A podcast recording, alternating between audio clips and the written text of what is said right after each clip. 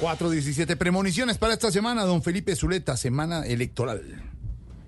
Pues vea, yo me atrevo a decirle que esta semana va a ser una semana muy sucia en términos de la campaña política.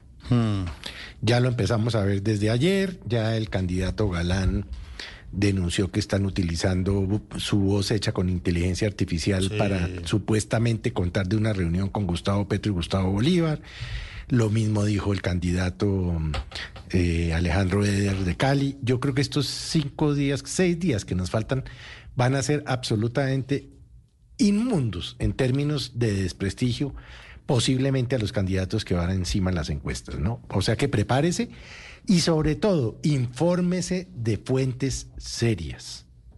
No de fuentes no serias, no creíbles, no hay que dejarse manipular.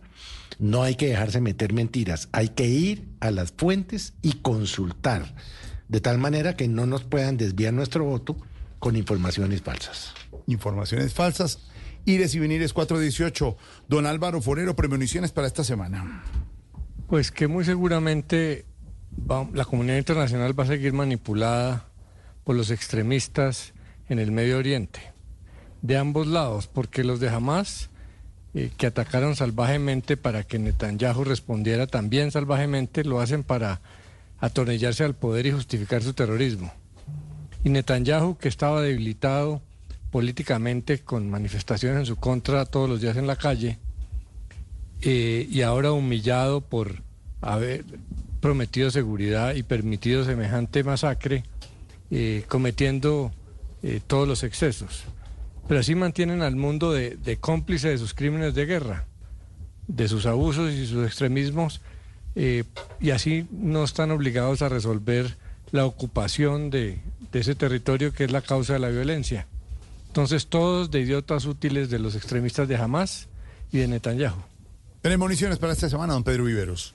Mi premonición de esta semana consiste en alertar un poco, si se quiere, de lo que va a ocurrir en materia de informaciones falsas, denuncias mentirosas, calumnias, equivocaciones que hacen también por medio de la inteligencia artificial ahora tan de moda y permite que algunas personas o lea o interpreten mal las opiniones de algunos candidatos o se confundan al momento de votar porque también está saliendo información donde cambian los números de las personas, las caras, envían mensajes diferentes de voz, pidiendo unos votos contrarios o haciendo denuncias vía mensajes de texto, chats y también mensajes de voz.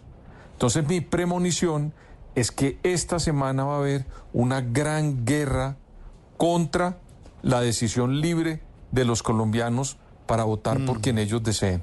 Eh, ya, ya. Hay premoniciones de esta semana electoral, Silvia Patiño. Pues ah, posiblemente Jorge y oyentes no pase nada con referencia al metro y a esa idea que tiene el presidente Gustavo Petro de soterrar la primera línea en uno de sus trayectos en la visita que el mandatario arranca en China. Va a estar reunido con el mandatario de ese país, con Xi Jinping. Sin embargo, y desde hace ya varios meses, desde la Embajada de China en Colombia desmitieron que el tema del metro fuera a ser uno de los temas centrales. Lo que se busca es fortalecer, entre otras, la relación entre ambos países.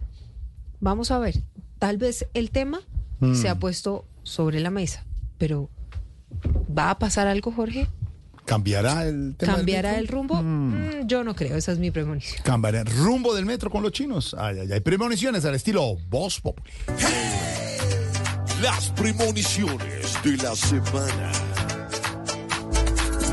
Llegan las premoniciones de la semana y aquí lo que pasa hoy no cambia mañana.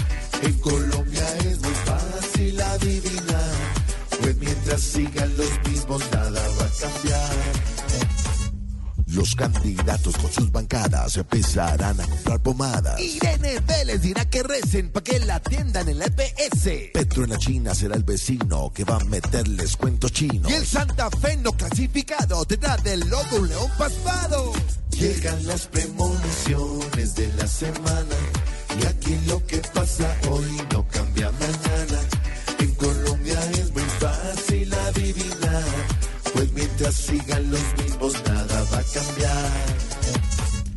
Upegui viendo el voto que sobre, dirás mejor ser rico que pobre. En el Real con Linda Caicedo, muchos rivales se tiran miedo. En Argentina, el rival de plaza no va a querer más votos en masa. Y sentirá Nicolás Maduro que una mujer va pisando duro. Fueron las premoniciones de la semana y aquí lo que pasa hoy no